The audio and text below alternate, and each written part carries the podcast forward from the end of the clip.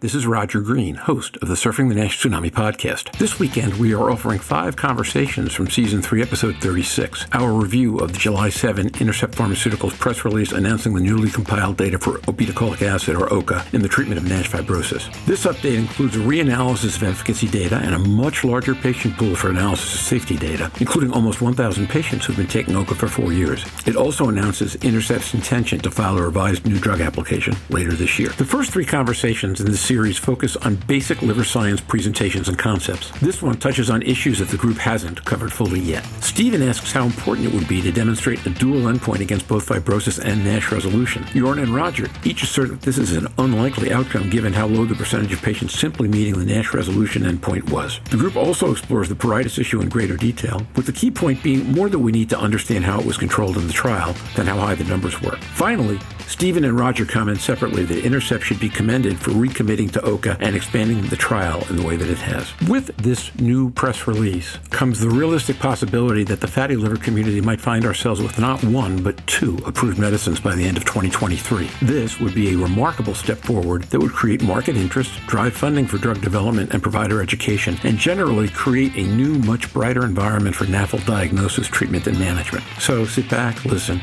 enjoy, learn, and when you're done, join the dialogue on our LinkedIn discussion group.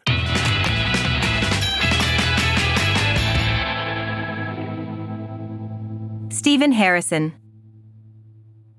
On July the 7th, 2022, Intercept pressed that they announced positive data in fibrosis due to NASH from a new analysis of its phase three Regenerate study of a obeticholic acid. And there were four top line bullet points that Intercept wanted to make. And I'm just going to read them and then we'll talk about specifically some of the data. Number one, the 25 milligram dose of obeticholic acid met the agreed primary endpoint of improvement in liver fibrosis without worsening of NASH at 18 months. And the p value was highly significant. It was less than 0.0001. For those of you that aren't counting, that's three zeros and a one. And that was consistent with the original Regenerate analysis. Point two, the 25 milligram dose of obeticholic acid demonstrated double the response rate in reduction of liver fibrosis without worsening of NASH versus placebo. Number three, this data set includes larger and more robust safety database of 2,477 patients with nearly 1,000 on study drug for four years. Number four, Intercept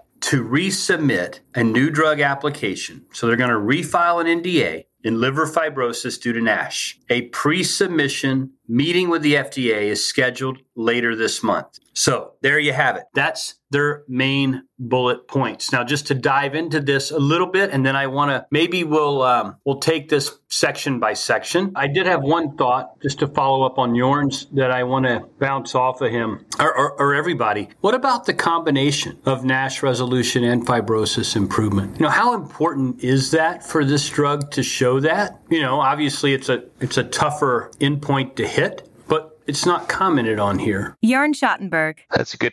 And I think that wasn't shown uh, also for the negative effects on the NASH resolution overall. I think the main message is this is a drug that affects fibrosis in this study, and I would be uh, not expecting anything beyond that. Louise Campbell. I think for me, it begs to ask about NASH and how the patient's diet altered or didn't alter. Because if you're going to eat the same thing, you're potentially going to continue the NASH spectrum and depending on somebody's genetics. So that's the way I understand it. And maybe that's a different question. They shouldn't both be in the same outcomes because this is a drug that affects fibrosis, therefore it ticked that box. Is it a drug that or looking at placebo or looking at sub-analyzing somebody's diet to see how that affected what was going on in the NASH, I think may well give me more information on that. When you were asking Jorn about what you would want to see more of, I want to know many how many patients were counselled to stay on the study with pruritus. What were they given to reduce their pruritus? How intensive is the support to keep people on a study with pruritus? Because that is really vital when it comes to delivery of this drug in the real world. Because I've counselled people to stay on studies for hepatitis C when we were doing interferon or boceprevir, telaprevir. It, it can be hard work. It is a lot of input, but these people genuinely want to be there. So the amount of data that we get about how it keep, get people through the study is really important. And we very, very rarely see that delivered in any study, apart from the way it was designed, how the pathway was, and what the visit schedule was. We don't get the additional muscle around, and I suppose the fat on the tissue around the skeleton of the study. That to me, for any pathway design in any drug, is really, really important, but you don't see it. And in these drugs, it's going to be vital to know the breakdown and the intensity that was used. So I had two thoughts. Stephen, given how little NASH improvement they had without worsening of fibrosis, was 6%, 6.5%? Do I remember correctly? I just don't think there could have been an awful lot of NASH improvement, right? I mean, that's, that's one patient out of 17 if in fact every patient that had an improvement in their NAS score with no worsening of fibrosis had an improvement of fibrosis, that would only be a quarter of the patients that had an improvement of fibrosis. So uh, that that six and a half number was a big flashing thing that said to me, good for them for saying we're only going for an indication for fibrosis because the, the, the NAS number just didn't seem to me to help them very much. Didn't hurt them, which is fine, but it didn't seem to help them. Well, that's the other thing. We don't have a breakdown of the NAS here either. Except that one reported number, right? Six and a half versus whatever it was. Well, placebo. That's just NASH. Okay, that's right. The other thing is they didn't report the Gestalt diagnosis of NASH resolution. That was the histopathologic required criteria of ballooning zero, inflammation zero or one. But definitely, uh, good point. Good point. I mean, you know, you when you look at combining the two, you wouldn't expect it to be very high, just because the overall NASH resolution numbers are, you know, around six percent or so, like you mentioned. Stephen, and more more broadly, the, the flavor I got, we're not ready to sum up yet, but I'll do a semi sum up on this one point. The, the flavor I got from the press release and what they chose to analyze and what they chose not to analyze was the most conservative commercial approach you could have taken, which is okay, right? Remembering that we don't know what was in that CRL letter. It's never been revealed publicly. Uh, what they seem to have done is made some decisions or assessments about what in the CRL level letter gave them problems and shared data targeted at minimizing or resolving those issues and not providing anything else they didn't have to. So if the presumption two years ago was that the efficacy numbers were okay, but it was therapeutic index or risk benefit trade off that was the challenge, then what they needed to do really was bring down the sense of risk. And these data are presented, I think, in a way that's designed to do that. How effectively it does that, different conversation, but that's what it's presented to do. I think we have to give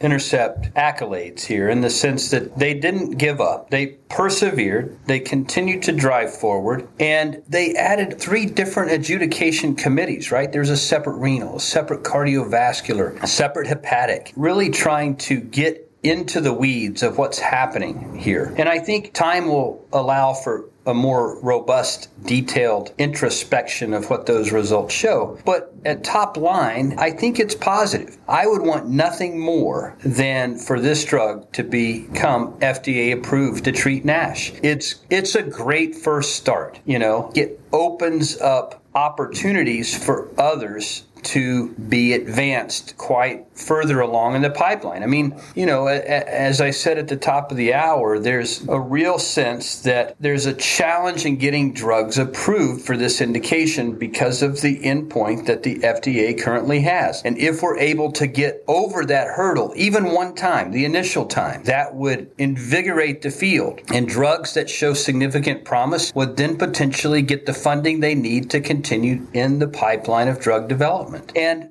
First of all, I'm thrilled that they're going to submit a new drug application, and, and I'm hopeful that, that it'll be met positively. I'm also hopeful that soon we'll have more detailed analysis of not only efficacy, but of, of what these events are that have had to be adjudicated. And then I think, you know, we'll see what happens with the rest of the field. But I, I, I have to look at the data that came out on July 7th as a very, very positive implication for the field. I'm hopeful that they'll get a positive readout from the FDA, and we'll see where it goes. But all told, uh, I give it you know, I give it two thumbs up. Please don't construe my comment as not agreeing with everything you just said. I do. All right. How they managed to present the data in the press release is simply tactical. But I agree with you. Look, they didn't fold up their tents. They didn't go home. They broadened what they did. They people talk about throwing good money in after bad. Well, they threw good money in believing that it wasn't after bad. Yeah, and you know, I remembered a comment that Louise made about pruritus. So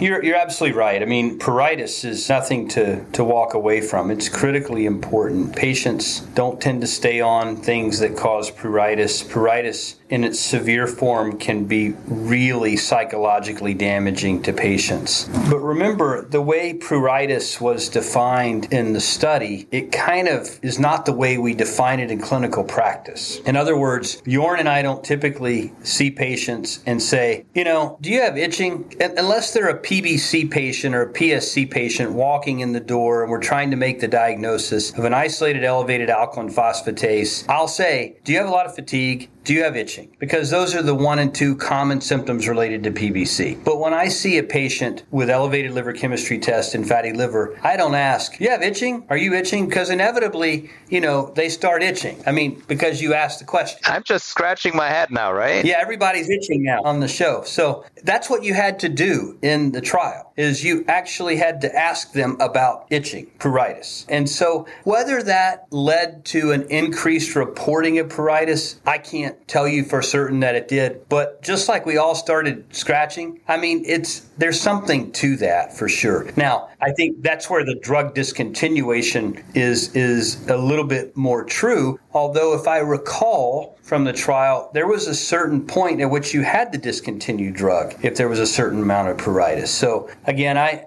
to me, yes, that is something to follow. Dose titration might help mitigate that in some way, but I am really more focused on the hepatic events.